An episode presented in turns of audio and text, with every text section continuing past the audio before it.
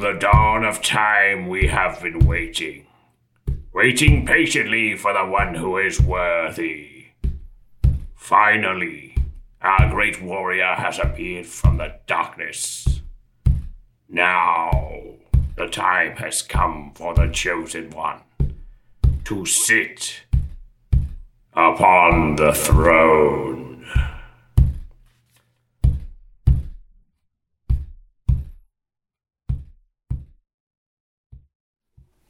Okay, this is uh, episode one. Maybe the first, maybe the only, maybe the last episode of uh, my podcast. This is what you think you do now. Uh, and this is my first guest, um, Lawrence Fuller. Hello. That's him talking. Thank you for being here, Lawrence, in my home. Yep. Um, uh, I'm sitting on an antique toilet from the 1800s. Yeah. Lawrence is on a chaise lounge. Chaise Lounge. Chaise. Shay is that? I don't know. I don't know what it, is I that. think it's chaise. Shays. Yeah. All I know is that that that thing has a history, and uh, I think you're. from- I think you know more about it than I do. But should we save that story for another time, or this to today? Why don't you elaborate, Richard? So you, I helped you move, and then I was like, "Hey, this when this piece of furniture would like really fit my place," and you're like, "Okay, for helping, I don't." You're like, "I don't really need it because you're moving into a place that was mostly furnished already, so you kind of need to get rid of stuff." Wait, you're hoping to add this? I don't. I am hoping for nothing. Okay. I have ho- Let's just check. hope for nothing. Expect actually hope for the best. Expect the worst, and uh, I think we're Richard Jordan, everybody. We're gonna have the uh, expectations met. Hope for the best. Expect the worst. You're gonna have your expectations met. Right. Then You're like Les Brown Jr. well, then that way. I mean, if anything good happens, you're like, hey, I wasn't expecting that. You're like uh, Tony Robbins Sr. Uh, the motivational speaker Yeah. isn't that just one Tony Robbins? There's. Uh-huh. I actually know his son, so his son's not Tony Robbins Jr. What's his name? Jairek. Jairek? Jairek Robbins, also a motivational speaker. Jairek. Yeah. Okay. Yeah. Should give him a follow. He's a motivational. What is he? Stuff like his dad's, or he's got like a spin? I think his dad's more intense. I don't I don't really uh, subscribe to anything they do. I don't know. I just kind of friends with some of those motivational people, and um, Why? How do you? How are you? You have the oddest eclectic group of friends. um, You know, like Wall Street traders, uh, motivational speakers, comedians, porn stars, cocaine dealers, all sorts of drug dealers. But you're, I mean, you're sober.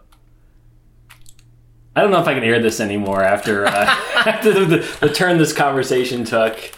Um, but um, Oh yeah. I think part of that is just living in. LA. That You I will think have to cut that out. I think. Now it have to it has to stay in. I think that's just LA that you just run into these kinds of people and then it's all your fault. That it is not my fault. Only one of those subjects is my fault. Okay. So is it Chase Chase Shays. Shays? It's Shays like shades like Shays. Okay, Like a shays. Shays Lounge. Not a chase. Shays. I, I'm just not cultured like some people. I- I don't have a sophisticated palate. I'm not knowledgeable Well, furniture. I mean, I don't know where the chaise comes from. I don't know where that come like what it what that meaning behind chaise lounge is. Is it Sounds name? French. It- it's probably French. Chaise, choiser, a choise.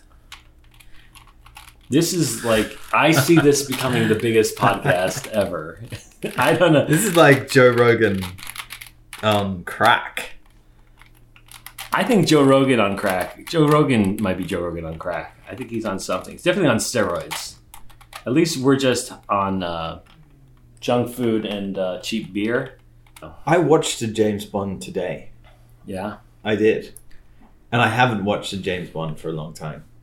But I watched um, Quantum of Solace today. Yeah. Just, just I was in a James Bond mood, and I put it on, and um, there's a lot of shit in there. You know, they it hasn't. You know, the line it's super cheesy. It's kind of like But that's Bond. That's I- that's there's there's it's it's like Schwarzenegger with the the taglines, you know. yeah, all the taglines, like "Oh, that hurt" when he just like blows blows up a boat with Yeah. a bazooka or something. And at one point, he just sort of a guy rode up, a villain rode up on a motorbike, and then he just like grabbed the bottom of the motorbike and flipped him in the air. And I was like, "What is he? Is he like made of metal or He's something?" James he just Bond. flipped the guy on the motorcycle with his hand. What is that? That doesn't even You sure he didn't throw something in the wheel? He just, literally No. just threw it. He just grabbed the motorcycle and went like that. Just gestured upwards with my hand. he's Bond. Yeah. I, I thought, you know, I think maybe they'll do this, but you know, there's Bond always had his American buddy, who was um, has been uh, black for the last few movies. I forget what's the guy's name. What's his what's his uh, CIA counterpart? Why don't they ever do spin-offs with that guy? Oh, yeah. That's Felix. Felix is is, is Felix's CIA buddy. Oh yeah. Why not? So they could be like Michael B. Jordan is Felix, and then like you do like a movie with Bond and Felix, and then there's just like Felix movie with Bond like shows up sometimes. hey, that's you should write that. I mean, it's I think that's kind of what uh, you know. Maybe I should, Maybe you should. I think that's kind of what uh, like Mission Impossible has become. It's kind of like I want to do Bond movies, Yeah. but I'll do like American Bond, and so he just bought the Mission Impossible name. But uh, Who did? Tom Cruise. That's all he does. He Make Mission Impossible movies. Which have you seen those movies? Like I haven't. I've seen a few. It just seemed like Yeah. a one chase, like him running. he was running from like a falling building or an explosion, like for two and a half hours, and then the movie just ends. That's all. He's just running, and Tom Cruise is like, he's got to be mid fifties or later at this point. You know, like I bet he. I, I can't run more than hundred yards. How how are you just running for hours? Sprinting also. There's no there's no like jog. It's just just a just a sprint. Two hours. He's very fit for his age. Right. You know, he's a very fit man, kept in good shape these past these years. Uh, yeah, there is a lot of explosions in the Mission Impossible franchise. You got to give it to them. Right. I mean, one- you gotta give it to them. You guys got those explosions down. You gotta give it to them. they they raised a lot of money, and they got the ticket sales, and they put it into bigger and bigger explosions. They were like, "How big can the explosions get this time?" See what's next on Mission Impossible Twenty Seven. what are we gonna blow up this time? I know one of them, the Kremlin blows up. That was all the ads. Like the Kremlin blows The up. The Kremlin. Okay, that's pretty big. then They're there's, gonna blow up the Amazon. at one point he's just outside. He also likes to hang from things, whether it's a cliff or a skyscraper in Dubai. It's either blowing up, running from explosion, or I'm hanging from something. yeah. Oh yeah, and actually the new one, he's the, the ad is he's hanging from a plane. So I thought that was an old one. I thought he I don't that was it from a what when he, he like broke his leg because he was at, he does all his own stunts Right. and he was actually hanging from the plane like flapping off and his cheeks are all like yeah. in Yeah. the wind. And then uh yeah, no, I thought that was like Mission Impossible four or something. Right. I don't know. I don't. I honestly don't even know how many there are. Six? Are there six? Are they coming up to the seventh? I, I just remember there was one. I think it was the one. Maybe it was just the third one. I remember watching, and it was like Yeah. it was. It was like he had been through like this horrible thing.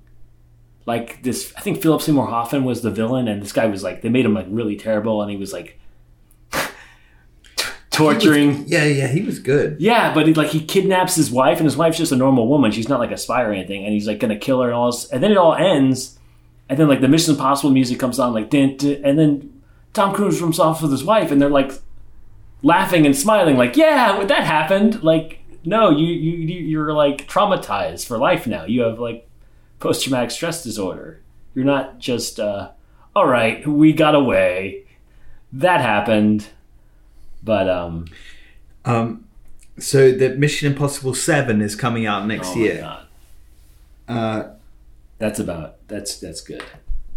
yeah. Why is that good? I don't know. I mean, it's a, it's it's what it is. So, are you a fan? I I'm I'm not really uh no. No. No, I'm not, I don't see an ad for Mission Impossible and go. I need to buy a ticket to that. Would you watch it though?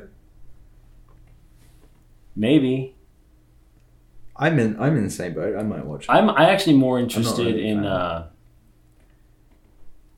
I kind of just want to see like Christopher Nolan movies seem to be the most uh, interesting to me at this point. Even though I didn't see the new one, I don't even know if we're allowed. We have no theaters open around here, so we can't even see oh, his new movie about.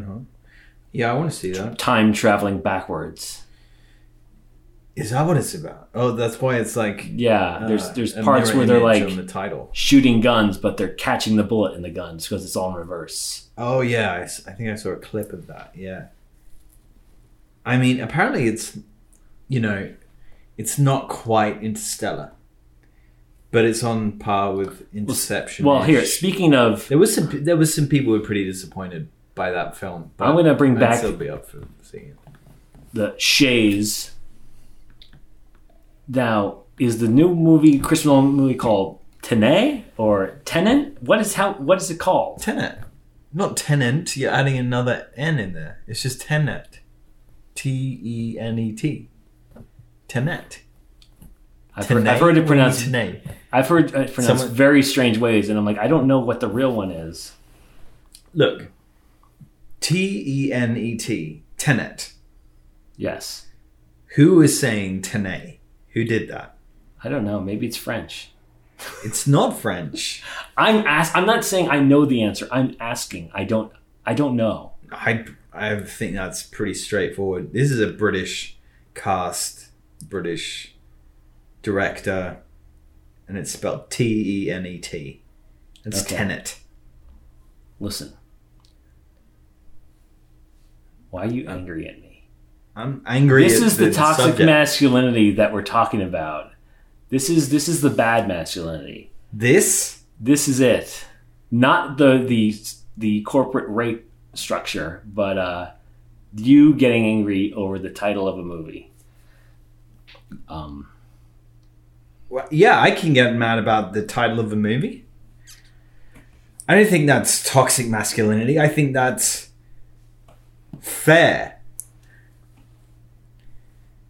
It's called Tenet. okay. That's what I thought. That's what I thought. I'm just I'm just uh look. What? You just what? Do you think uh I don't even know his name. What's Denzel's son's name? He's the star of the movie. Is he?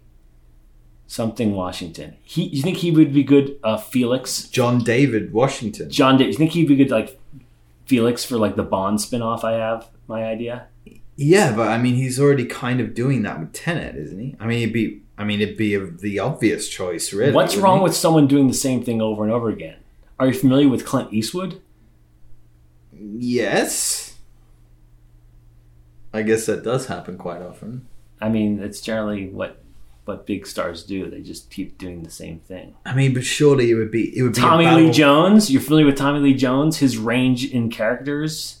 Yeah, like pissed off old Southern guy. Pissed off old Southern guy with a hat. Yeah. Yeah.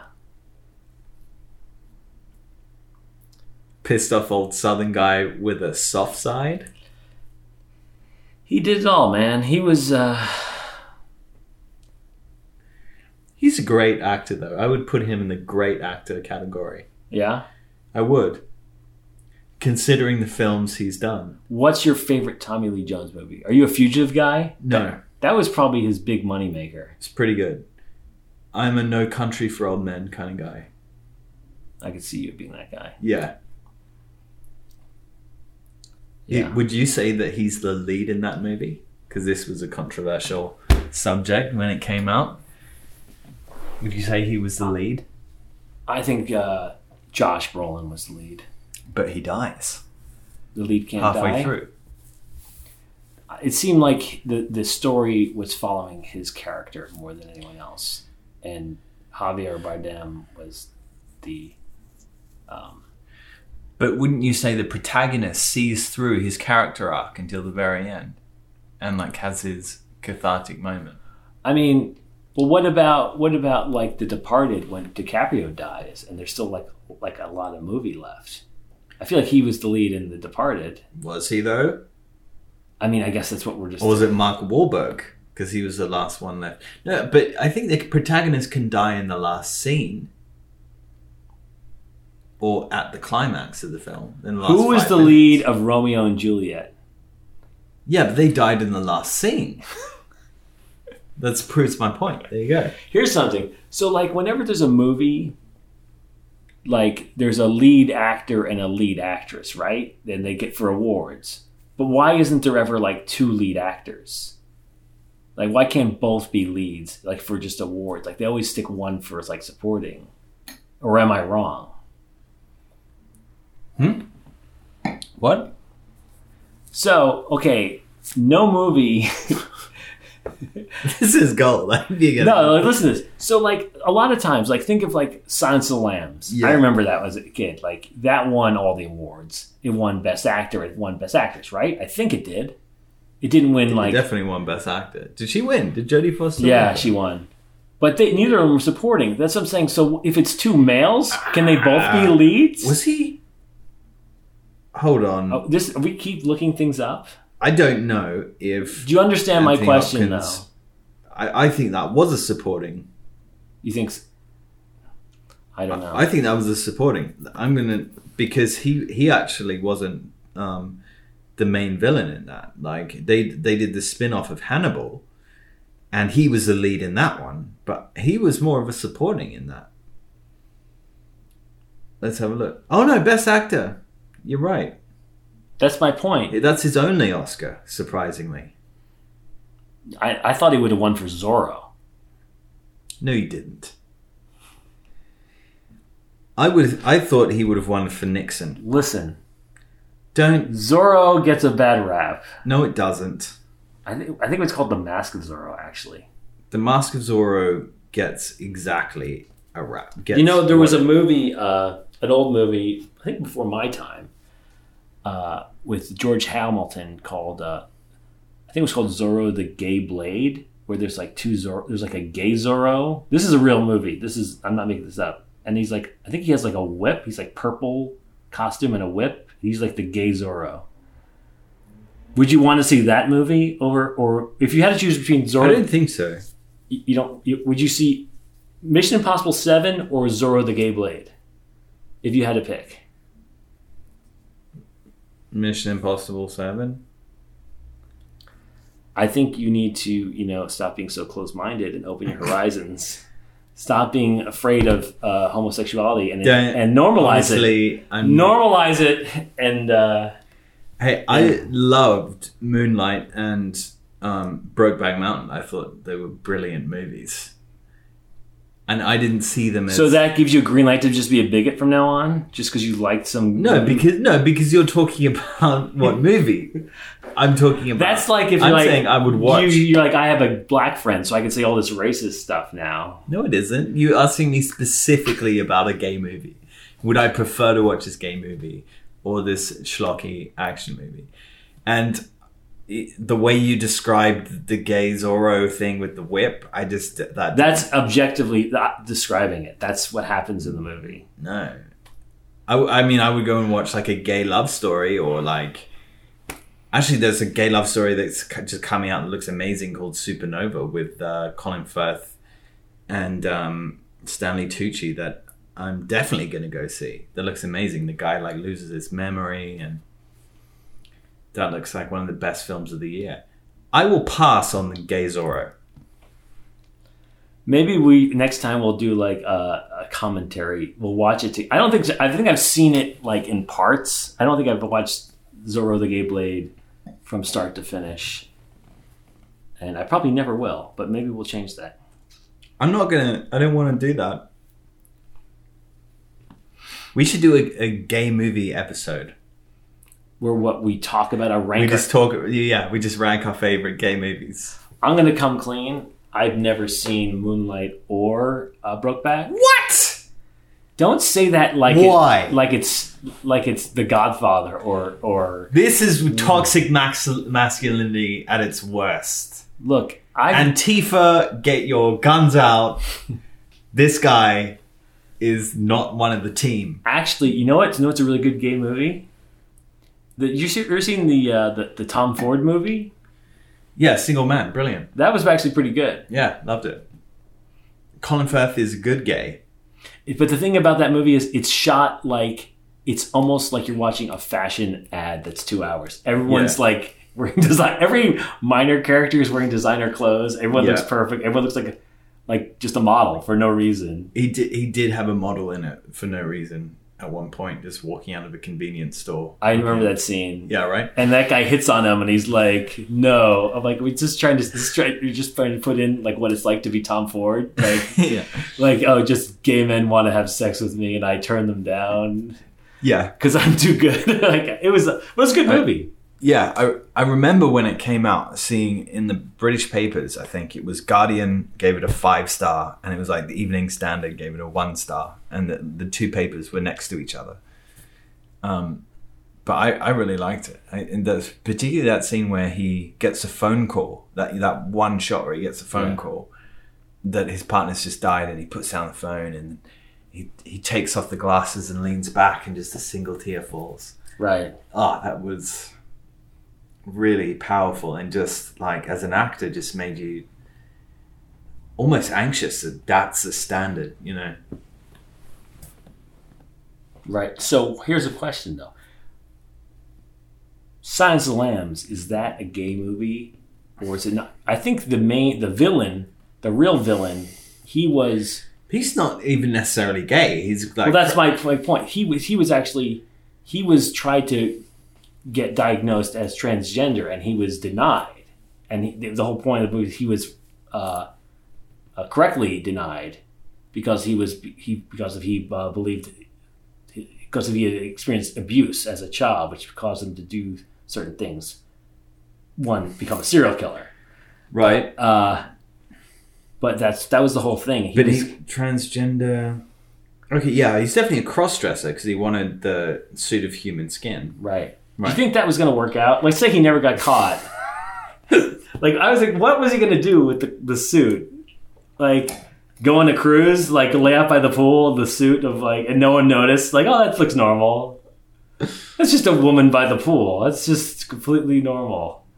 I don't know if he is thinking rationally. Or just wear it at home, you know? He seemed to really enjoy sort of being in front of the mirror and just tucking it between his legs. Right. Well, there's a camera. He was filming himself. Oh, he's filming? Yeah. Maybe when the internet. Yeah. came And he had, he actually had his, a scalp of, of a woman on his head. He had like the wig. Oh. That was uh great movie. It is a great movie. Yeah. Oscar really- swept the Oscars that year. You know, I- I was looking at Anthony Hopkins Yeah. the other day, right, because of The Edge, yeah. And I like The Edge. I, I really like it. And actually, that's a David Mamet script. Yeah. I, I Wait. knew that. You you did, but he did. I don't think he directed it though. I don't know. I don't think he's ever directed a good movie. David Mamet. Yeah, Who who directed that uh Glenn Glary Glen Ross? Um, let's see. And well, obviously, he wrote that. I mean, he's written many brilliant scripts. Obviously, one of America's best playwrights, but for some reason, not the best director. Hey man, sometimes you gotta stick in your lane. I, I don't know. I guess, but you but you would. There's many great writer directors out there, um, who, you know, write their scripts, and I mean, a lot of directors write their own scripts. But uh, you know, Red Belt just kind of felt really. I was really surprised that David Mamet wrote that one. Oh, David Mamet wrote Hannibal. There you go. Speaking of Oh, speaking of That was pretty good. Yeah, no. So he was just a writer of The Edge, and um, it is a really clever script. Um, but then I was looking at, at Anthony Hopkins, and there's not a lot before The Edge actually. Like, he really only started to work a lot as an actor in his fifties. It's I kind of crazy. To I really didn't know him before Silence of the Lambs. I'm sure he did other things, but I mean, I was a kid when that happened anyway. So Yeah, there's stuff, but there's not like a huge amount of credits. It, he wasn't like a like working all the time. It was like once every few years he would do a film, and not always a lead role. right. Well, that's kind of like Liam Neeson. You know, like he was always support. When did he ever have a leading role until like he was in his late forties or 50s? but Yeah, he that's- was like forty then. Yeah, yeah now it's weird because it's now there's these like expendable movies with all these like action stars like these has-beens and they all have to be in a movie together because they don't have box office draw anymore but then like liam neeson's Whoa. like the same age as them and he's the he's the, like the action star now but he's the same age see, that's quite a controversial idea that they have to do Marvel. Eh, you're saying Marvel movies like that? no i'm talking expendables i'm talking oh, about the oh, stallone Expendables. Stallone, okay. Schwarzenegger, Bruce Willis, Dolph Lundgren, Van Damme, all in the same movie. In the 80s or 90s, that would never happen. Yeah, They'd be like one or two. Even even one like Schwarzenegger and Stallone would never be in the same movie together. so you mean back in the eighties? Right, But now they now they're definitely just milking the teeth. right. I mean, but you know what? Here's a question. to see. Okay. Would you rather see hmm Zorro the Gay Blade Oh, or another Terminator movie? Like a new one that's not that's even made. hard, man. That's a really hard question. Fuck. Okay, how about this? Would you rather see a if you had to pick one of these three, forget Zorro the Gay Blade. Okay. Termin- new Terminator movie coming out, new Rambo movie coming out, Oh, or new uh, Rocky movie coming out. It's Terminator. not Zorro the Gay Blade. no, it's that's not part of this. Ah, Terminator, Rocky, or Rambo. Keep in mind it, they they're all like seventy now, or more. Like I think they're might be. I don't know how old they are. Terminator. Terminator, because you just love Schwarzenegger's acting. You just want to watch no, that. because they could, he might not even be in it. Interesting. Yeah. I loved Schwarzenegger as a kid. Right. I I saw every Schwarzenegger movie I mean, who didn't? many times. Okay. What's your favorite Schwarzenegger movie? Not not as a kid. Now, looking back, Eraser. Or Last Action Hero. Last Action Hero. those those answers are both terrible. Last, the best Schwarzenegger movie is Last Action Hero. Yeah. Not Terminator. Predator? Predator. Predator. I put Predator, Predator? and Terminator Two as, and then Yeah, that was good too. and then Conan. The- Why Conan? That's an awesome movie. The first one, the second one's terrible. I loved the second one as a kid. Is it? I haven't I haven't really paid attention to it. First one's. uh Is it really though? I think it holds up. I think it's a great movie. It's a great movie. I I will stand by that statement. And there's a gay scene in it. There's a one point. It's it's kind of like Must be good. Conan kills the guy right away. He's like, oh, it's something about oh, look your body, and then he Conan just like kills him and takes his robes or something. It's something like that. And then then anyway, Okay. I don't have a You sold it to me. look, man. If you don't want to appreciate quality cinema, that's on you. I'm not here to convert you. You just be you, and I'm here to accept you for all you are. You are you. you are enough. You are worthy. You are brave. You are um, a true artist. And um, Okay. do you think anyone's to listen to this? I think this has gotten better. I don't think it's. I think it's kind of growing, I think it's gotten mor- better. mor- morphing. Got away from uh, White supremacy. proud boy conversation. We're talking about the validity of LGBT movies. Yeah. No, no, we're talking Here's about the thing. validity of like. why if no one calls a straight movie a straight movie, but they call a game? Why aren't we? Why aren't they just movies? Yes. Why aren't they just movies that happen? And someone's gay, they're gay. If they're not, Well, I think it became, you know, partly I think it became a genre because there was a niche market there that they could tap into. right? But I think that's like the actually the lesser quality movie, the gay movies. You know, I think the best gay movies like Moonlight. You don't really What about think D- of isn't Dog Day Afternoon about? Isn't he like Robin? right. You I didn't see that, but I know it's about like getting money for a sex change. They, you wouldn't even think of that as a gay movie, would you? I wouldn't. Dog Day Afternoon, I'd be like, oh yeah, like when it got round to it in the in the plot, I'd be like, oh yeah, they're gay, but I wouldn't. I wouldn't think, oh, let's put on this gay movie. It's just like you know, cool Al movie with John. Oh, what's his name? Cav- Caviezel, Cazale. Uh, You know what I'm talking about. I know now. I can't say his Yeah. name because you're. I don't think anyone can say his name, but he he was one of the best actors of that Right. era that just died after like four movies. He did four of the best movies ever made and then just tragically died. Yeah. Maybe there should be a statue of him next to the observatory. They should. You're referring to James Dean? Yeah, and Black Panther. Uh, Chad, there should be. A, I think there's a. a there's Oh, a I yeah. read something. There might be a put up a statue of Chadwick in his uh, hometown. I think he's from South Carolina. Yeah, they should do that. I think. I think. I. I think so too. I think there Sure. should be a statue of him everywhere on my block. I would. I would want one right outside. That's a bit overdoing it. On every book. Actually, like two blocks away, there is a mural of Kobe and Nipsey Hussle, and I think we should put Chadwick in there too. Okay. and maybe um, uh, Whitey Ford. He just died today. Whitey Ford, the great Yankee pitcher. Uh, he was 91. He died. We should put him on there too. All right. Uh, sounds about right. Okay, Whitey Ford. I wasn't trying to make a Whitey uh, joke, but that, he literally died today. I think he died today. That wasn't. Um, Whitey Ford, the legend. I don't know. I'm not American.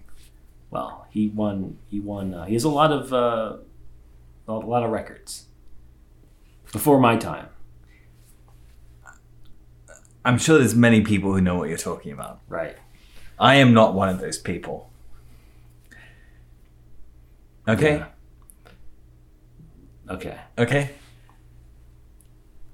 I think that's okay. It's okay not to know everything. Oh, well, thank goodness. But he was an, a New York Yankee, and that's kind of like being like a, a Man U great, you know, in in England. You know, I didn't even know about soccer that much I'm just I'm just trying to use like a metaphor. because of. All right. I, okay, I understand the metaphor, but I just don't know about soccer that much either. or uh, or uh, Australian football legend, I know zero Australian football legends. names. or isn't surfing a big sport in, in Shane Australia? Shane? No, no, Shane. Shane Warne. Shane Warne. No, he was a cricketer. Shane Warne, you know, cricketer. It's okay. That's it. Let's talk That's all I about. got. That's all I got in the, the team sports. I'm not a big team sports guys. I like UFC. I just really like Well, m- like one-on-one combat. I like the narrative. in the quote, in the in uh, as Meryl Streep once said, Miss mixed martial arts is not arts. I think that's unfair.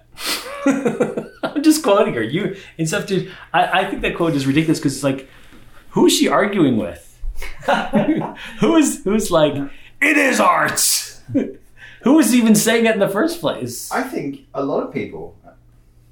I would venture that mixed martial arts is is an art. I mean, if you say martial arts is an art, then mixed martial arts is an art. You can't. I don't think you can take the uh, separate the two. Would you say that martial art? Would you say that karate is an art form or kung fu?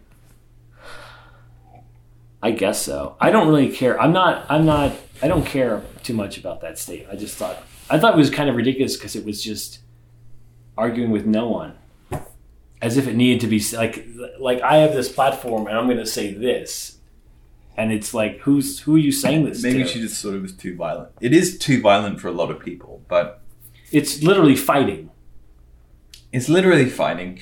But when when you start to do, because I've trained Muay Thai for um, at least ten, uh, about eleven years now. Right. I'm a red belt Muay Thai. I don't. What are the the levels of belts in Muay Thai? Um, there's like white, light blue, dark blue, red, then black. I'm a green belt in karate, actually. I just it was very easy to get that when I was I was a kid, and then I was like, oh, I got this like real quick, and I quit, and I didn't pursue. Good job. Uh, but back to you, red belt. And once you start getting punched in the face and start like delivering punches in the face, you realize it's not that bad. It's actually not. It seems a lot more scary than it is. Right, Um, unless you actually get your nose broken or you get knocked out. right. But it depends on how good looking you are to begin with, though. I think that's all got to be. Like if you're an ugly person getting punched in the face, it's like, hey, maybe I'll look better after this. But if you're if you're like, this is my moneymaker, you're like, okay, I just start running, run and hide. Yeah, absolutely. Yeah. Um, I think there's a lot of guys that got the cauliflower ears and it kind of adds to their character. 'Cause maybe before that they were just pretty. much Right. Um, Can they drain that? Isn't that just So you- fluid? yeah. Fluid built No, but it hardens. You have to drain it right away. Yeah. You have to dra- drain it like, you know, within a couple days or something, or a week. Otherwise, it dries up and then it just becomes your ear. It like forms into gristle. That's just that'd be horrible. Yeah, and then you just cauliflower ear guy. There's a lot of people that have that. In jujitsu, it's more of a jujitsu thing because they're constantly like rubbing their ears up against the ground and other people's arms and stuff like that. Yeah. You don't get it in Muay Thai. Muay Thai, you would get Yeah. like black eyes, and broken noses. Also, wrestling, you would get it. Same for the Oh same yeah, reason. massively in wrestling. Yeah, they're always like rubbing their heads against the other guy's head or like shoulder or whatever. But you do really appreciate. So th- here's why it's an art form. Okay. to be good at it, you have to do it every day, pretty much, or five days a week. So you have to wake up, get out of bed, roll out of bed, grab your, um, your, you know, your shorts, your belt, your your shirt, your gear, and like get down to the the dojo, get there early, you know, pay your specs to the um, whoever's your trainer, and warm up, and then practice your art that you've the craft that you've learned how to do for the last you know years and years. You have to be, do it to be good at. So your argument is anything because you have to be training every day that makes it an art form. Because it's uh, Like you don't have to do, draw every day to be a good uh, sketch artist. Once you're good, you're like, I can take a break. I still got it, you know. really Yeah. yes. Same with like, you know, if you're like an opera singer, you're an opera singer, you can I think I'm not an opera singer, but I assume you can take a break and you've got all that training and you can go warm up and sing uh Nessun Dorma if you want. yeah. I've wondered that about acting. Like I've never really. I I've never read. I mean, I have I have taken breaks, but I've always been like writing or like it's been like a related field. I've been like doing martial arts and writing, and then I feel like that's kind of contributing to my training as an actor, auditioning. I guess this has been the longest slog with like the least amount of auditions I've ever had because we've been in lockdown, Right. and I did just have a few, but you know there was like a basically five month period where I had zero auditions. So it was a bit of like Do you feel like a loss of identity? Like I'm not doing what I'm doing, so like what am I doing? um Or you just look at it as like I'll use this time to do something else, and when it's over, yeah, I was writing so much that um yeah, I've been writing so much that that's been really rewarding.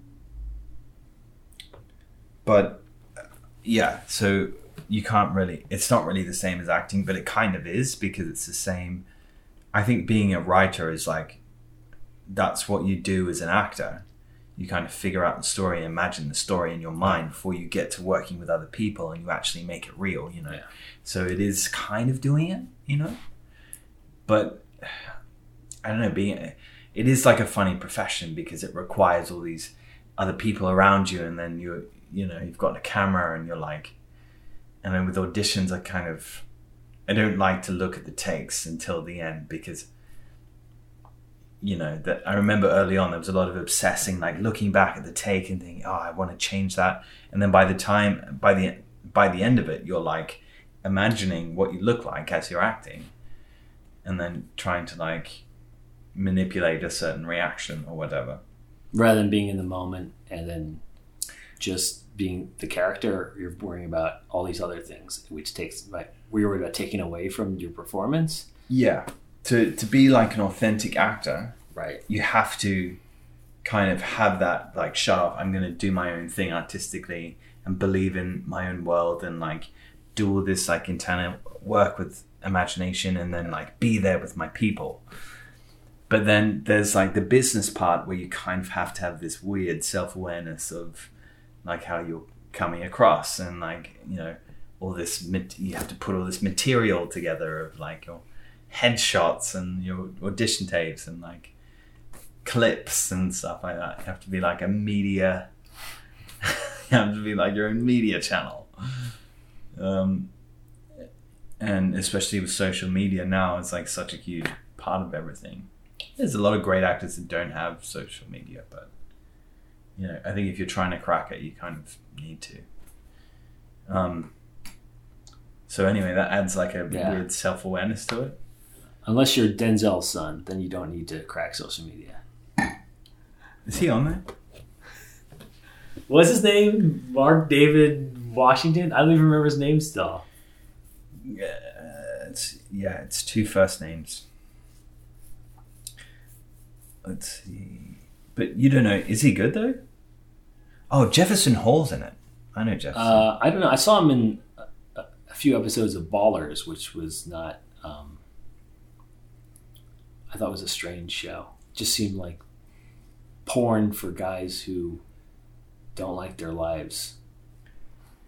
so, so I'm just looking up the cast of Tenet here. That um, Jefferson Hall is. Shout out to this guy.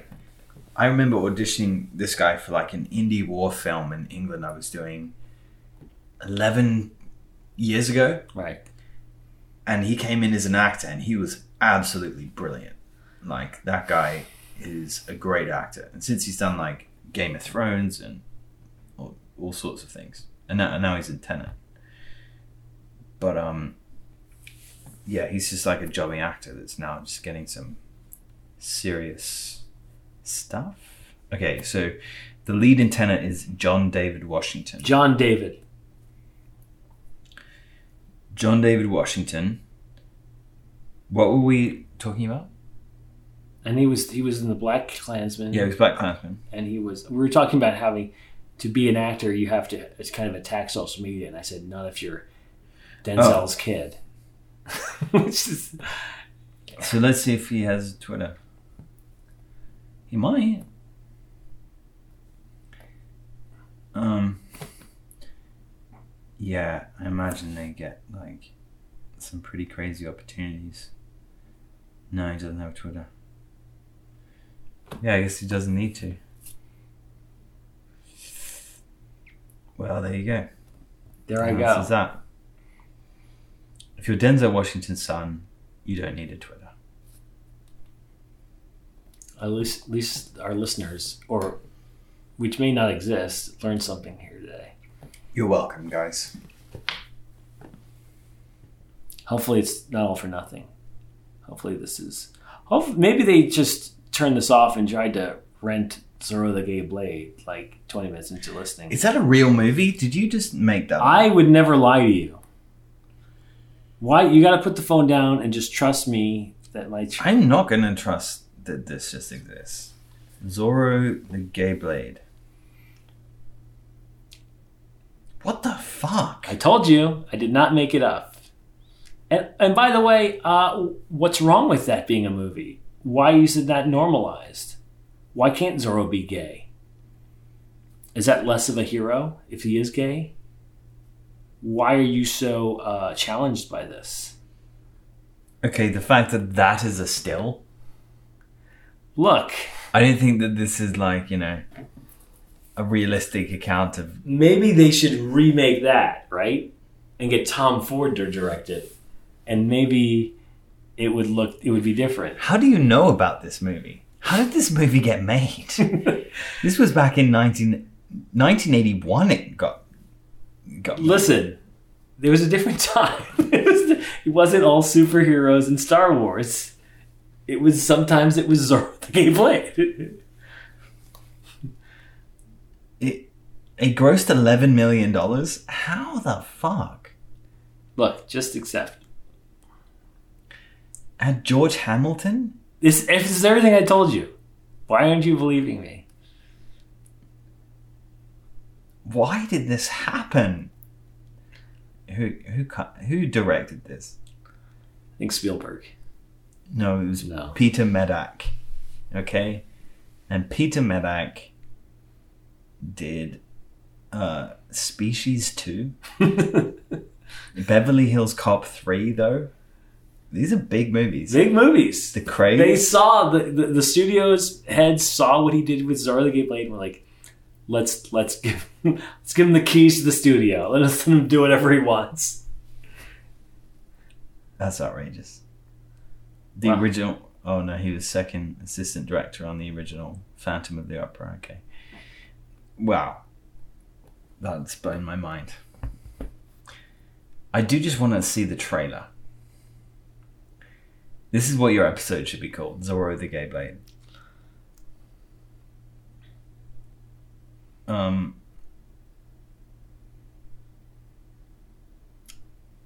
Do they have? Oh, they have a trailer. I found it.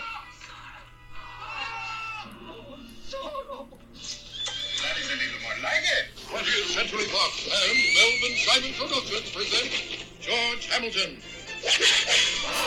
and George Hamilton as One Destiny. Off the helpless. Two You just heard the whip. There's the whip. to befriend the friendless. One legend. To defeat the heedless. Two color schemes. I thought it helps to keep them guessing. Thrill to the magnificent Look, of It was a hit. two and only Zorro. What are you waiting for? Here he is! Arrest him! Bring Wing with Zorro. Fall with Zorro. And catch a few Z's with Zorro. You're the bravest man I ever met. I'm very impressed with myself, too. Out of the night. Okay. You get the idea. Are you are you less interested, more interested, or unchanged in watching this movie? I would say unchanged. unchanged. It was surprising.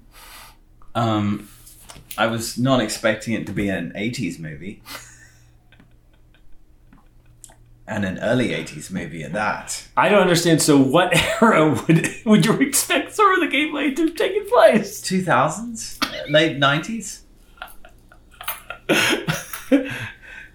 I didn't even know there was gay cinema back in the early 80s.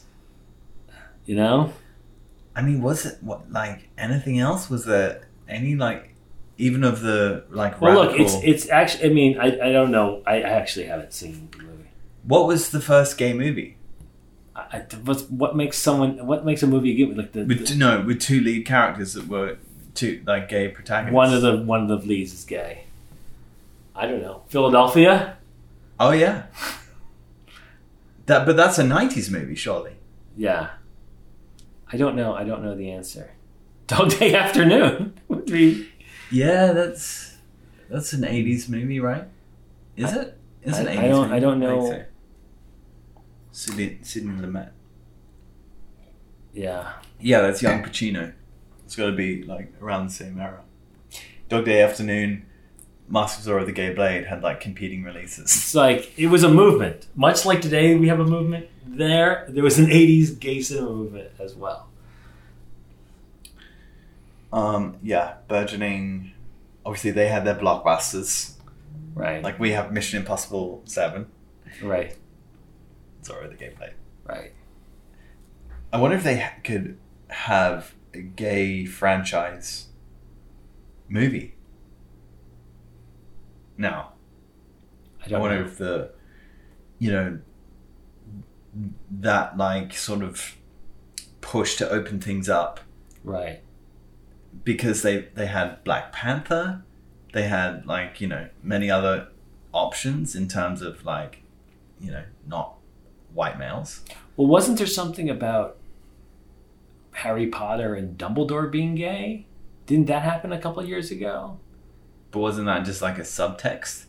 I don't know. I'm not like really. I think that was like a subtextual conspiracy theory. I, am not really into the Harry Potter world, but I know it's such a it's such a fan base, and that little things like that become known because they become like world news. they're they're trending headlines. But that's like weird conspiracy. No, I'm talking about literally like a gay Avengers. I mean, Are any of the Marvel characters gay? Any of them? I don't. Is is Captain Marvel a lesbian? Is she? I don't. so. I didn't see the movie. I don't know. I think it's because because Disney uh, own Marvel as well. So, but I don't know if like the original comics are there any gay characters in like the original comics? Hey, we all know something's going on with Batman and Robin. I mean, the Boy Wonder. Come on, that's not Marvel, but no, but you're talking I know. you're talking like Freudian subtext. I'm talking like literally man on man. I'll take care. Your parents are dead. I'll take care of you, and also you're gonna wear these little underwears all the time when I'm uh, around or hanging around the house. I mean, how many households in Beverly Hills are like that?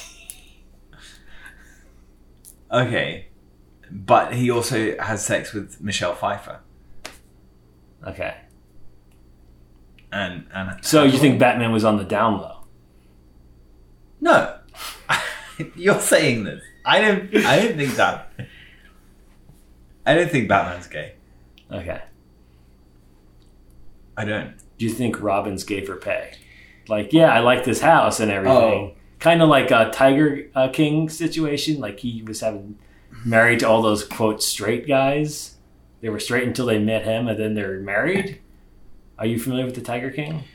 Uh, yeah, I watched like the first couple episodes, and I was like, okay, I know that if I continue watching this, I'm gonna get addicted, and I'm gonna feel bad about myself as I'm watching it.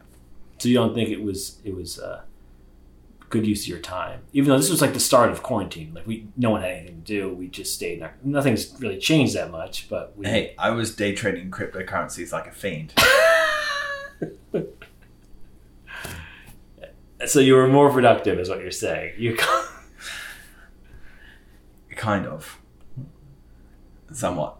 Somewhat. I just traded one addiction for another. But you, are you aware the Tiger King was this gay guy in Oklahoma who would marry these guys who were decades younger than him, who were by their own uh, identification straight. And as a straight person, I don't understand how you go, okay, I'm straight, but well, this guy's got some tigers, so I'll be the gay husband now. How many husbands did he have? I think there were three. He had three husbands. Three who all claim to be straight. I don't know how that that And that guy's That's pretty gay to me. getting married to a man is pretty gay. to be if you're a man and you get married, to, that's pretty. You kind of Yeah. lose the whole I'm straight thing. Yeah, I think that's fair. Um, and he's quite a specific choice as well. Like he's not like everyone's cup of tea. He's like a he's more of a niche. I mean, to each their own. I guess so. He's no. Uh, he's no Tom Cruise in Mission Impossible Seven. I'll tell you that much. Or uh, John David Washington. John David. I think. I think people will be more into him. He's probably Tom Cruise might be too too short for uh, most most people's. Yeah. Also, he's got quite a. Um, we know too much about him now, really, don't we? I mean, The mystery is gone.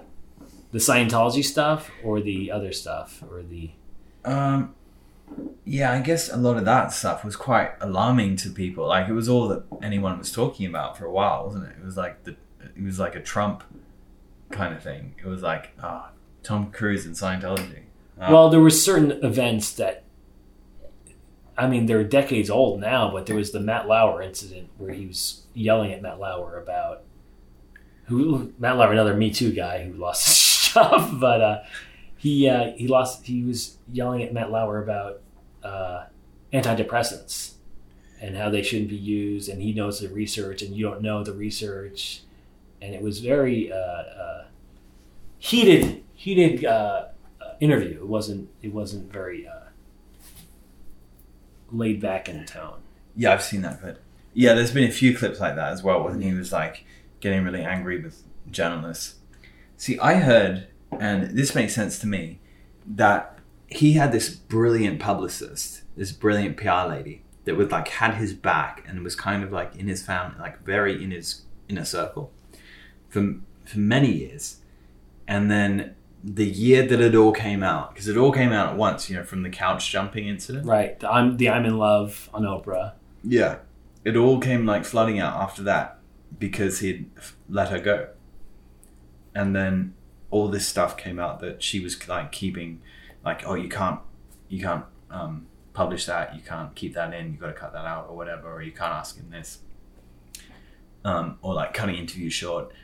You know, all of a sudden Right. he didn't have that protection and and so all this stuff that was very controversial about his personality just came up because i didn't really get why you know the couch jumping was even a big deal to be honest It was just not. It was not very uh, authentic. Like if someone's like, "I'm seeing this girl. It's going really well." They don't go on a TV show and start jumping on the couch and going, "I'm in love." Yay, I'm in love. It's not. It looked like an act. Oh, it didn't seem like uh, mental illness or odd. It just was like, at least that was my interpretation of it. oh okay It was it seemed scripted. okay Maybe I just I just you know, but it, it, helped his. I don't know if it hurt him or helped him, but it got him i think people talking was- about him. yeah He's, was he's still Tom Cruise. He's still like the guy in Hollywood. i mean yeah i mean it's uh I mean, his bo- his box office did take a dip with the next Mission Impossible after that year came out. It, it must be said, like there was, I think it was Mission Impossible three, just kind of With Philip Seymour broke even Hoffman. basically. Yeah, was it? He was a great dun, villain. dun, dun, dun, dun, dun, dun, dun. What do you think of the whole taking off faces thing? That's the whole Mission Impossible thing. It's uh, What do I think about it? yeah. I mean, that goes back to the TV show, which is before both our time. Um, Oh, really? There was a they would just take off. show where they just took off faces. Yeah, well, it was like everyone would be undercover, and there'd be scenes, and then they'd be like, someone would leave the room, and then they would pull off their face, and it'd be like someone else underneath. So Okay. that's that's the that's like the the tie-in with the show. But the episodes of the show that I've seen, I'd do that. it seemed like it was a team. Like there wasn't this one Ethan Hunt guy, which is like the show. The movies seem like more like a Bond thing where it's just one guy. Yeah. Okay. Maybe I'm wrong. I just didn't watch the show. I mean, it seemed more like a It seemed more like what? white collar uh, A team. Like it was a group. Oh, like an oceans kind of thing. yeah. Yeah, I could see that. I mean, uh, TV shows tend to be more like ensemble, like that, don't they? Don't they? I think so. Unless it's House, Other than House, it's all they're all ensembles. kind of has to be about him. Yeah. It's called House. Or Seinfeld. I feel like Breaking Bad was about was about uh, Oh yeah, Cranston. Cranston. Dexter was about Deck, but Dexter. Dexter. Dexter. But isn't it like if it's called the name of the character, then it's more about the guy? But you're right. Breaking Bad was mostly about Bryan Cranston, but it had a bit of Aaron Paul. Like he was definitely second Yeah. lead there. Second lead. We should just write the next Breaking Bad pilot. Did you see that pilot? The break. Yeah. That was see, I'm not really one for TV writing. To be honest, like I've just never really got into it. Like for me, a lot of TV shows that are dramas, they're kind of lose their steam pretty quick. Actually, like I, you know, even ones that are really exciting, I think the first few episodes seem to be amazing. And then even after that, they seem to get repetitive, especially Well, those De- Dexter and Breaking season. Bad are my two, the two that I love. I don't really, I can't think of another drama where I was like, I want to know what happens next. It's kind of like uh, I don't know, I don't care what happens next, so I stop watching. Yeah, yeah. And but but Breaking Bad, the pilot for Breaking Bad, I was like, what the fuck is this? This is like it wasn't it was like not even TV. It was like and it was one of the first of that like golden era of television, I guess. Everyone was talking about no Right. TV's different I feel like it was the Godfather of this generation. You know, like it was for TV. right, But but there's still great cinema being made, Uh, and I think you know that that is precious because it's a dying art form because of the economics of the whole thing right now. It's going to really crush art house cinema. So I think it is something to be treasured. So I, I don't know. I wouldn't go as far as to say it was the Godfather. I would say the Godfather of TV. Sure. but I'm just saying there wasn't there was no, you know, in the '80s TV. When did the Godfather came out in the '70s, right? Wasn't it? I don't even know what year the Godfather came out. Yeah, it was. Seven, I think it was seventy nine. So, like, what Hmm. what was TV then? What TV was like?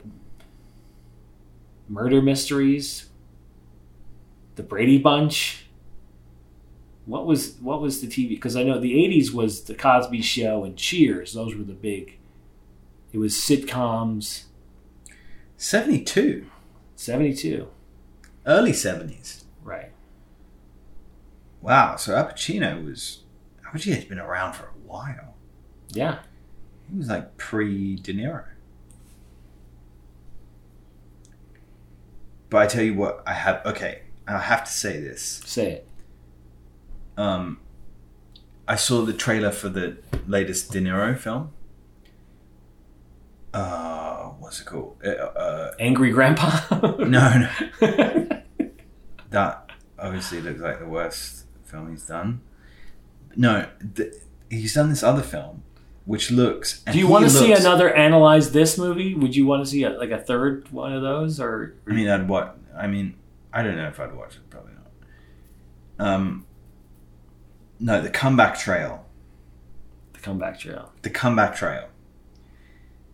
He looks amazing in that. Like he looks like, and I'm a big De Niro fan, and it was so. You mean he looks physically good, or he looks he's doing good acting? Why or- would I say? Oh yeah, De Niro looks physically good. I don't know because he looks bad. I mean, the, the Irishman, he looks terrible. that was the last thing he did. He's an old man, though. I know, he looks what he he's is. Supposed to be. He's supposed to look terrible, especially his generation were not particularly taking care of themselves. Although you would be surprised with Raging Bull and everything.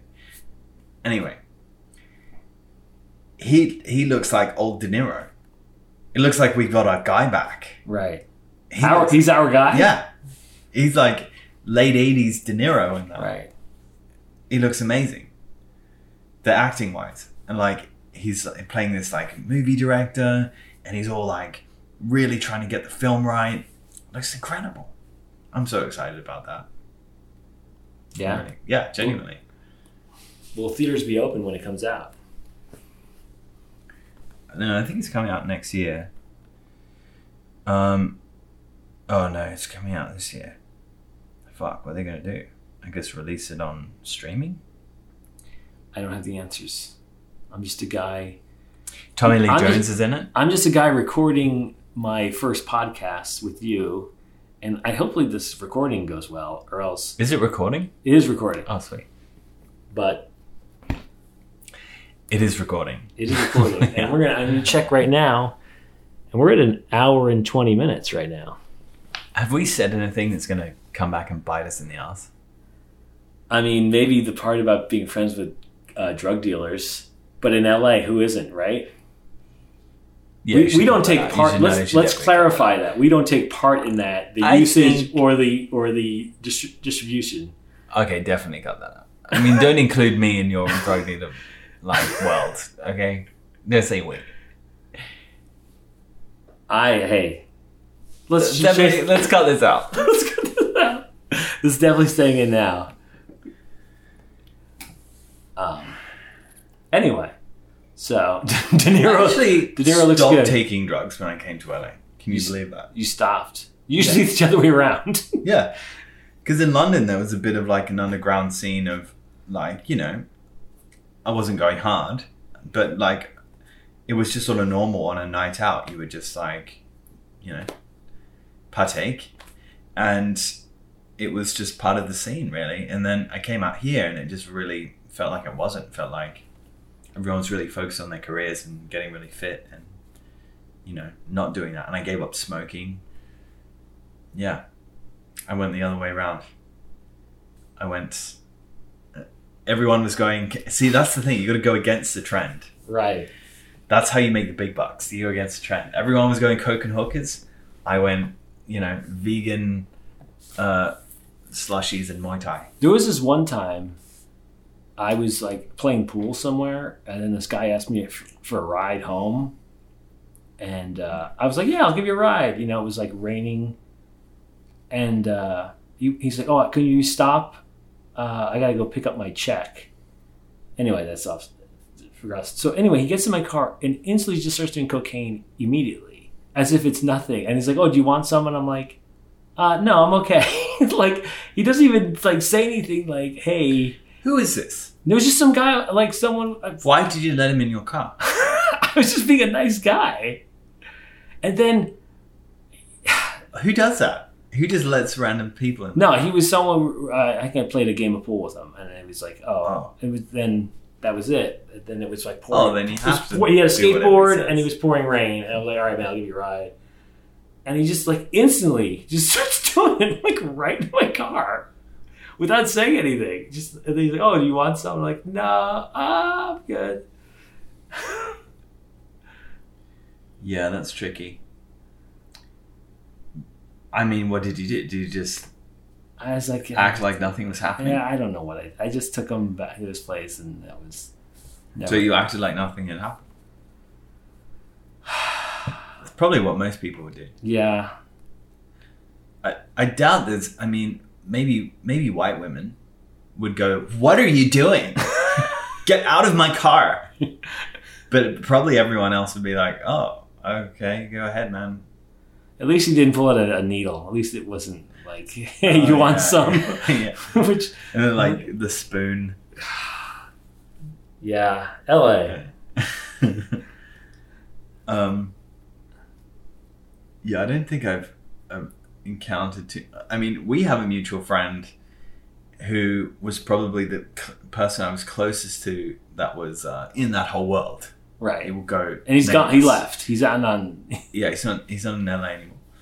Um, and he was a comedian on the on the circuit, and I think it's like bigger on, on the circuit. I think comedians get a real problem or It- can get a real problem with It's that. it seems to be polar opposites where they're complete straight edge yeah.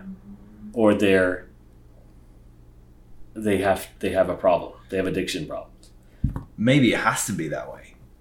I mean, there's lots of people who are just never. A lot of people like me who just don't drink at all, don't smoke, don't do anything, Yeah. and then there's people who try to set the record for toxic, toxicity level. Which I have a friend who set the record. I think for uh, something. We'll talk about that another time. There's an official record. he was told he was it was the toxicity level of a substance, and it was the highest for someone alive. Whoa. what substance was it? uh, uh, ketamine. Ketamine. And that's the stuff that it's like horse tranquilizer. That's what I understand. But So he, was he, went he- to rehab and he's he's all good now. I think he's all good. I don't know. Jesus.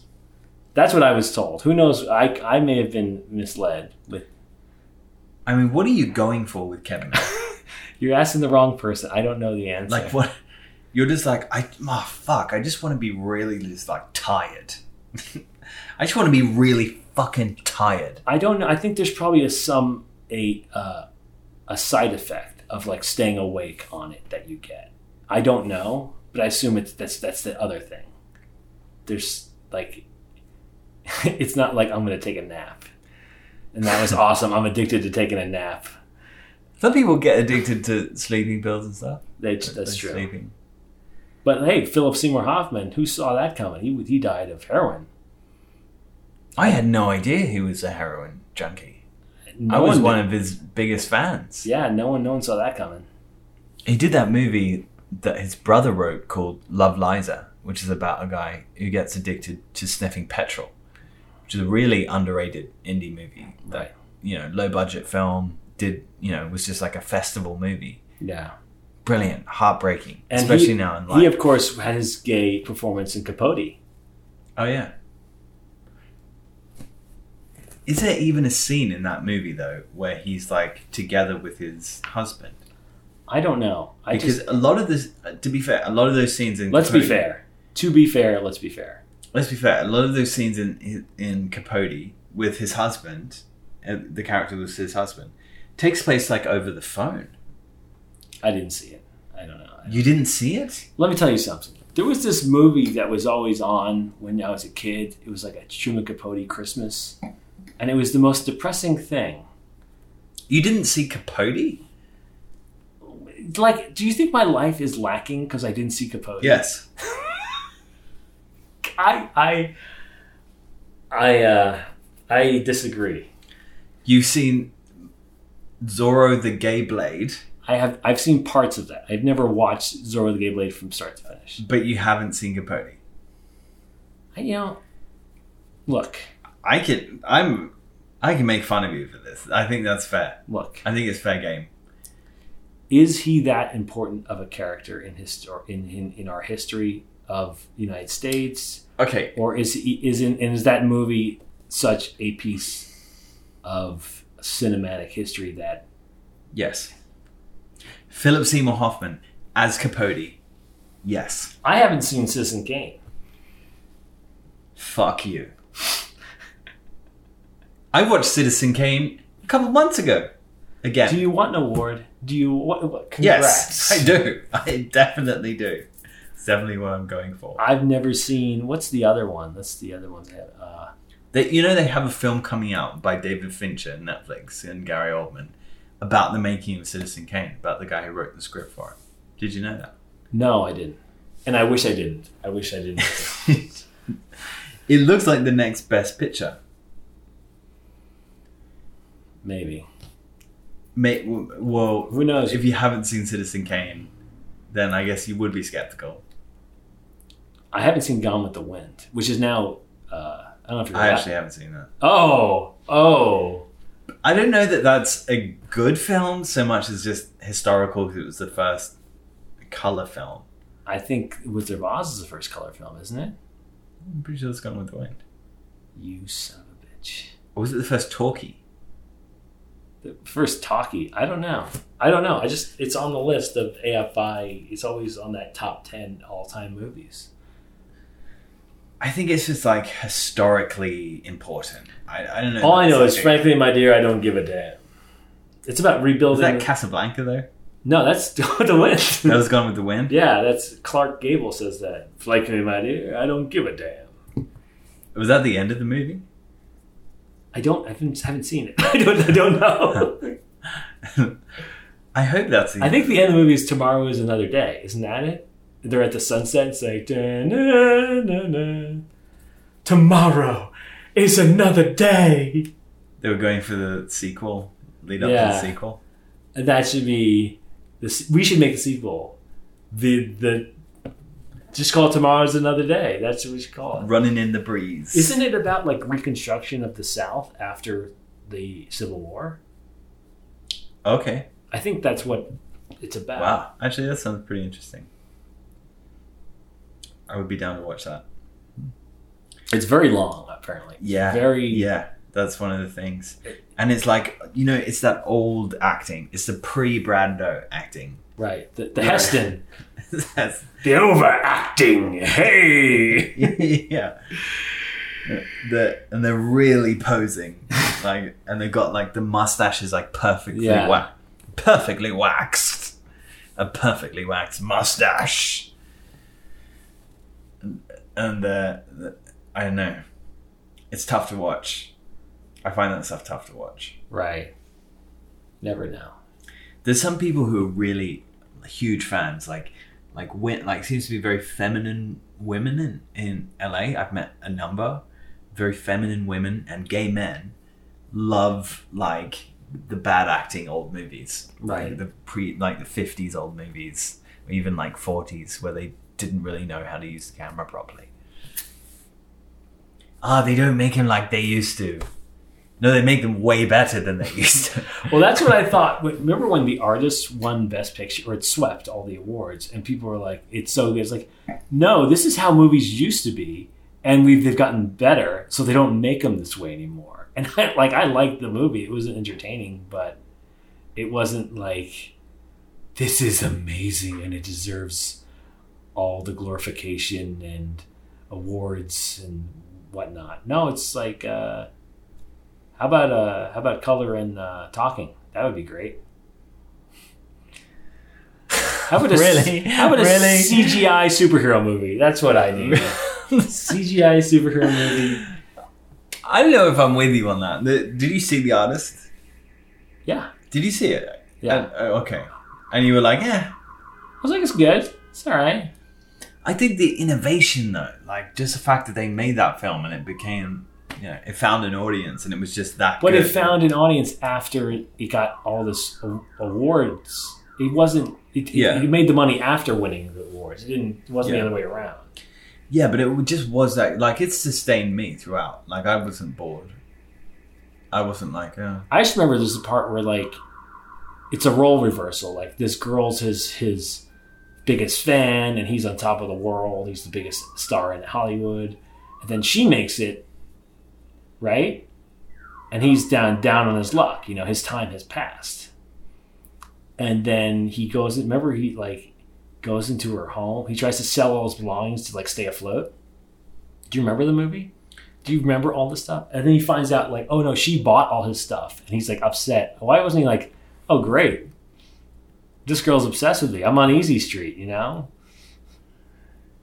Maybe he just had high standards. I don't know. Maybe he wanted a challenge. Maybe he wanted, you know, a girl that was on his level. He should just- have been the next Bond villain. He should have been. I think he was. No, he had like no career after that. Like No, he had like one villain. Seth MacFarlane made fun of him about that at the Oscars. He said like, "Oh, winning Best Actor can be a springboard for your career. Just look at uh, whatever his name is, Jared Peder, whatever." And he's like, he won last year, and now he's everywhere, and he's with nothing, no no movies at all. Well, I think the big problem is his English was terrible. That's why I say Bond villain. I'm pretty sure he was a Bond villain. He could just go, "No, Mister Bond, I expect you to die." That's it, and you got you got your paycheck. Wolf of Wall Street. He was in that. Oh, I didn't see that. You haven't seen Wolf of Wall Street? I saw parts of it. You've seen Zorro the Gay Blade, Look, but not Wolf of Wall Street. look, man. I mean, what would you say if you if freedom of speech were readily available? I would say, look, do yourself a favor and watch Zorro the Gay Blade. Oh. Because life is short and there are moments to be had. Even if you don't remember anything or take anything from it, you'll just enjoy that moment, those two hours of your life, whether you live to be 20 or 120. The Gay Blade will be part of your life. Is this a real shark's tooth? That is a, a fossilized megalodon tooth. Megalodon tooth. Yes. This is the size of my hand. I mean, yeah, they don't really have sharks that big anymore that, that have teeth that big. How big was a megalodon? Uh, I don't think they know the. I think they believed like 65 feet or so. Um, but um, sharks don't have skeletons, so there's no full skeleton of one discovered. That's like the size of a fin whale. The second largest whale. Right, I, I'm more. I know my whales. I know my You whale. do? It's one thing I do now, and I know my my. But So what's the largest? blue, How big is the largest blue? approximately 100 feet long. Killed it. He nailed it. Nailed it, ladies and gentlemen. He knows his big animals. I mean, do you think that megalodons? Do you think that the blue whale would it be able to exist with megalodons? I don't know. I mean, maybe. Yeah, probably. There'd probably be enough. I wonder what the they uh, what prey would become extinct if the megalodon was around still. Well, it's just like how many of them were there? You know, there has to be. It's a balance. You know, there's great whites and there's sperm whales. Like sperm whales are the largest toothed animal, and there has to be stuff for them to eat. But Do they eat mammals? Do they eat seals? Sperm whales? I think they mainly eat fish and squid. Yeah, that sounds right. So why did the megalodon go extinct then? I don't know the answer to that. Because Some some people believe they're still out there. I'm not one of those people because you would find teeth that weren't fossilized if they were still out there. yeah, because they they could have just eaten whales. Right. There were plenty of whales before we killed them all. Right. There were many, hundreds of millions. Of um, we killed um, a couple million, I think. At least a couple million. We killed a couple million in like the mid twentieth century, Right. Which is a lot of whales. Can you believe that all the like oil products and all the oil in the world, like everything was running on whale flesh? Right. And there were uh, also, I think, yeah, all the lanterns and there was candles made from the blubber. And there's all these products made from whales. There was uh, um, corsets made from baleen. There was a lot of whale products. All the soap and So- obviously margarine, Yeah. shampoo. I didn't know there was whale shampoo. But the blubber was a, was a valuable product, and then there was the spermaceti, which took over. What did they use spermaceti for though? I think it was mainly for, for like lanterns and, and, and light. It was just more like potent oil. It was a good, I think it was a good burning fuel. It's good burning fuel. That's my understanding. I'm not the expert on uh, all. I, I, do, I do know of a, quite a bit about whales and whale products and whaling industry, but not. Maybe my next guest will be an expert, and we can talk more about whales. And I mean, but you just consider like what a pretty barbaric society that is running their energy source on the fat of an animal, which is like very similar to us. Well, but you got to understand, like what percentage of the population was in poverty, like living in poverty. Like they, no one, no one thought about. Like we have, we all have first world problems now. Like no one thought about that stuff then. It was just like I need to survive. I need to get my next meal. Oh yeah, so so not like now. I mean, I think I think more people are out of poverty now than 200 years ago. I mean, or- percentage or 100 wise, years ago. percentage wise, yeah. But in terms of the actual number of people in poverty, must be way more. Yeah, Just because the population has grown so much, right? right. I mean, we just walked to Ralph's and we saw like a dozen. We saw there's some tents. It was at least a dozen. That's the new uh, Sunset Boulevard, the place of dreams. There's a lot of there's a lot of things to be seen there. A lot of needles. Mm. A lot of Though I was like quite surprised seeing this guy come out of his tent and like he's kind of like washed down the sidewalk and like he was actually taking good care of this area. yeah. He was like, I've seen a lot of things. I've seen a lot of things over there. I've seen like uh, golf clubs over there, like this guy's putting in nine holes. Or- I don't, I don't know. "What? uh, there, there's, there's there's a row of tents on Sunset Boulevard, and sometimes, a few times, I've seen a set of golf clubs next to one of the tents. I don't know if it was like someone trying to sell them, to, or or what, or they stole it from someone's backyard, and they're like, "I'm gonna get this," and I don't know. I, I just it was odd. That's why I'm bringing it up. This like, okay, I'm holding this megalodon shark tooth in my hand, Right. Yes. and it's real. I mean, that's like the head of a f- fuck off spear, isn't it? I mean, how many do they have? Like hundreds, right? Or like a thousand of these. Like that, like just like coming down on you. Like that's really like a powerful predator. That would have been a terrifying thing to see. When did they? Were we around when they were around? I don't believe so. I think they were like eight to twenty million years ago. I don't know. Oh. So Maybe we were I'm- still like monkeys I don't know the yeah, exact slinging dates. shit at each other. We were monkeys. We were spearing. Uh, we were spearing cave bears and giant ground sloths. Eight to ten million years. No, we weren't. That all happened in the last like hundred thousand years or a couple hundred thousand Yeah, years. I think so. Yeah, I think you're right. The, that's like using spears to kill mammoths and stuff. Right. But we, if if the megalodon was around, we could have used one of these teeth to take down a mammoth. That, I guess, or maybe a number of these, stuck on the end of a pole, could definitely take down a mammoth. Right. Apparently, they're bringing back the mammoth. I've been hearing that for decades. I think that's clickbait. I think people just like, oh, it's time for you to write this article. Oh, it's possible.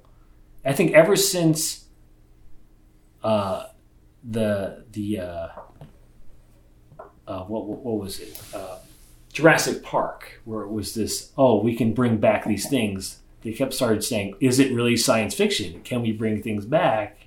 And there's all these articles like, oh, we can grow a fetus of a, a woolly mammoth inside an elephant and, and it would be but then like okay so then decades go by where is this thing where's my i want the woolly mammoth Where's my woolly mammoth? there's a gofundme i can get behind Yeah, hold scientists accountable. Just Where's think- the fucking so look, mammoth? instead of like a jurassic park we could have like ice age park and as you go And there's one mammoth. or this once you got a male and a female you can keep getting more Okay, there's a family of mammoths.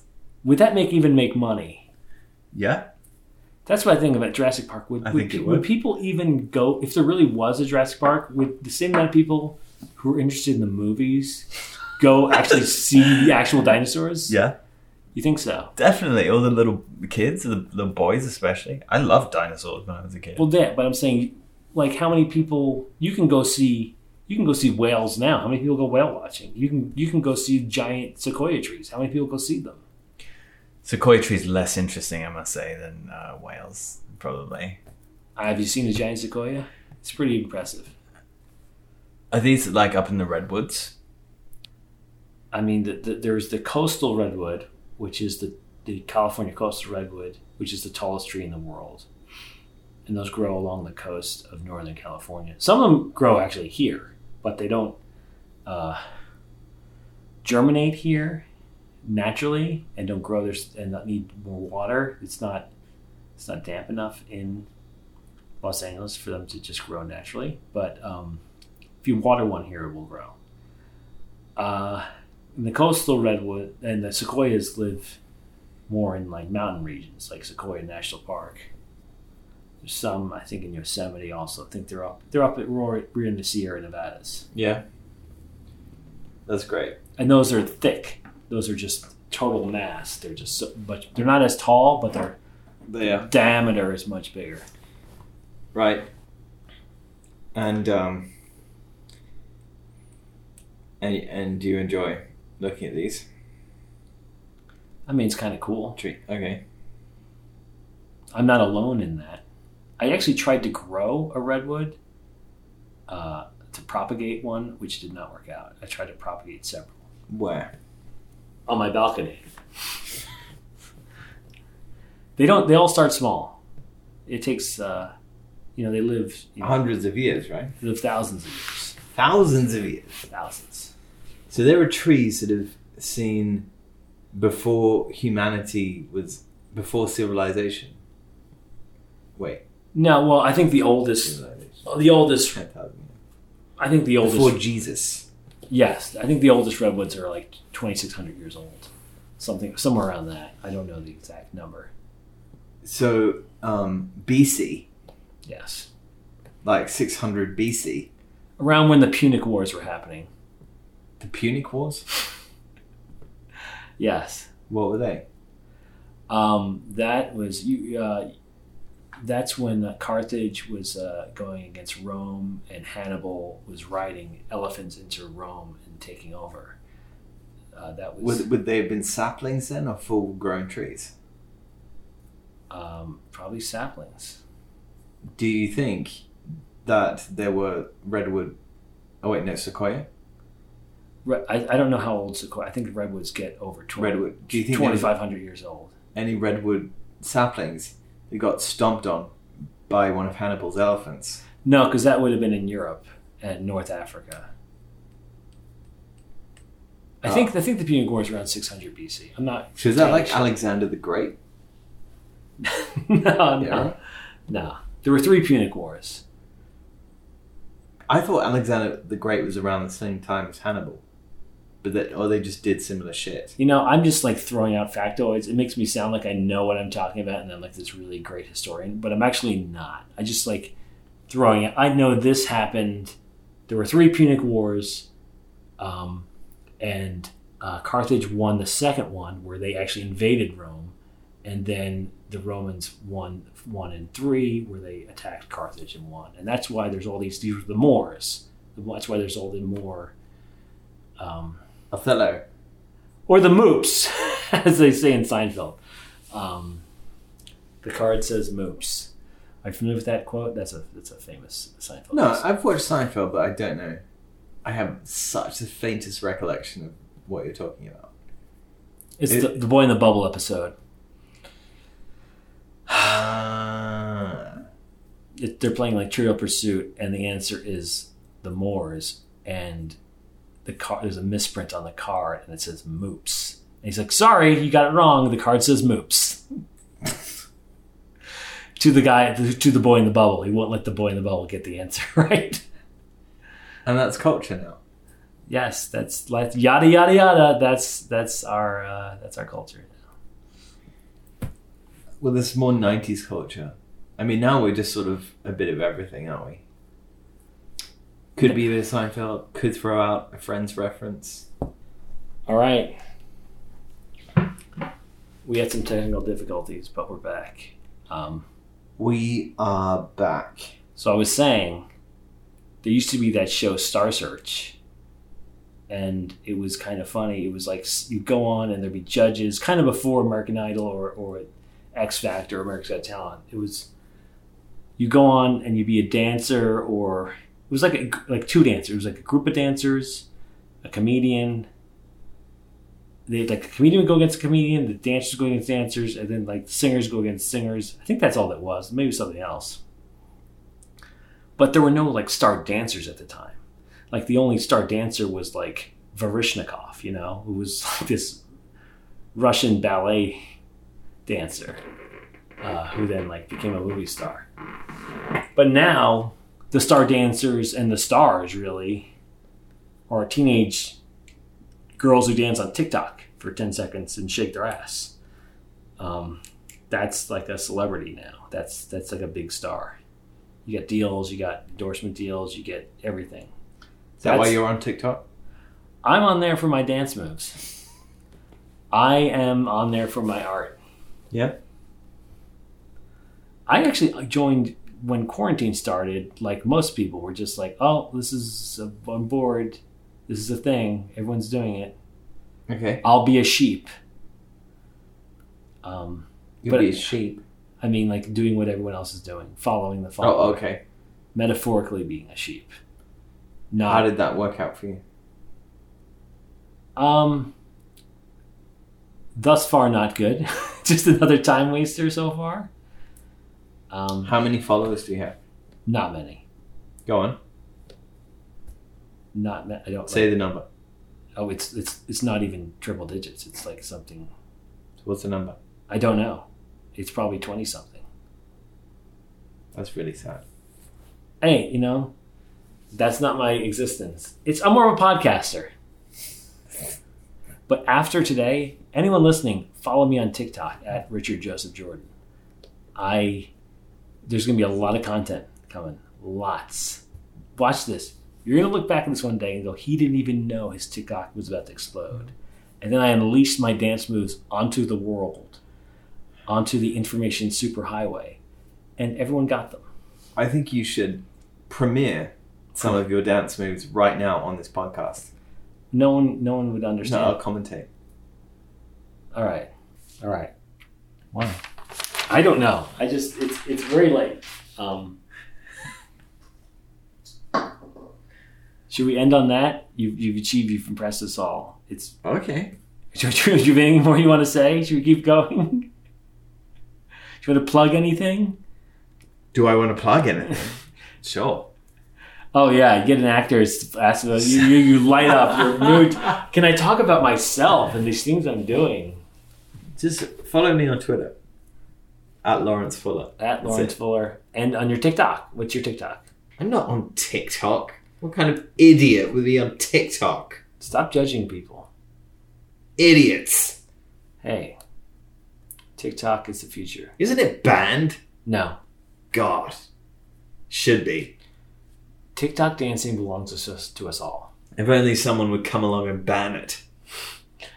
So now you're a Trump supporter because he No. he was going to ban it with a uh, executive order, and then he uh, he allowed Those two things are not related. he was going to ban it. He, No, my. I'm not. No, I am not. But okay. I, I support that one thing he did. Trying to ban TikTok. That was it. Why do you hate gay people? Why do you hate them? Just just come clean. What are you afraid of? TikTok's a gay thing? of? I get it. All right. On that note, uh, goodbye, and tune in for the next episode of uh, On the Throne. I'm sitting. I'm still sitting on an antique toilet from the 1800s. That's impressive. It's fairly early. All right. Goodbye. Good night and good luck.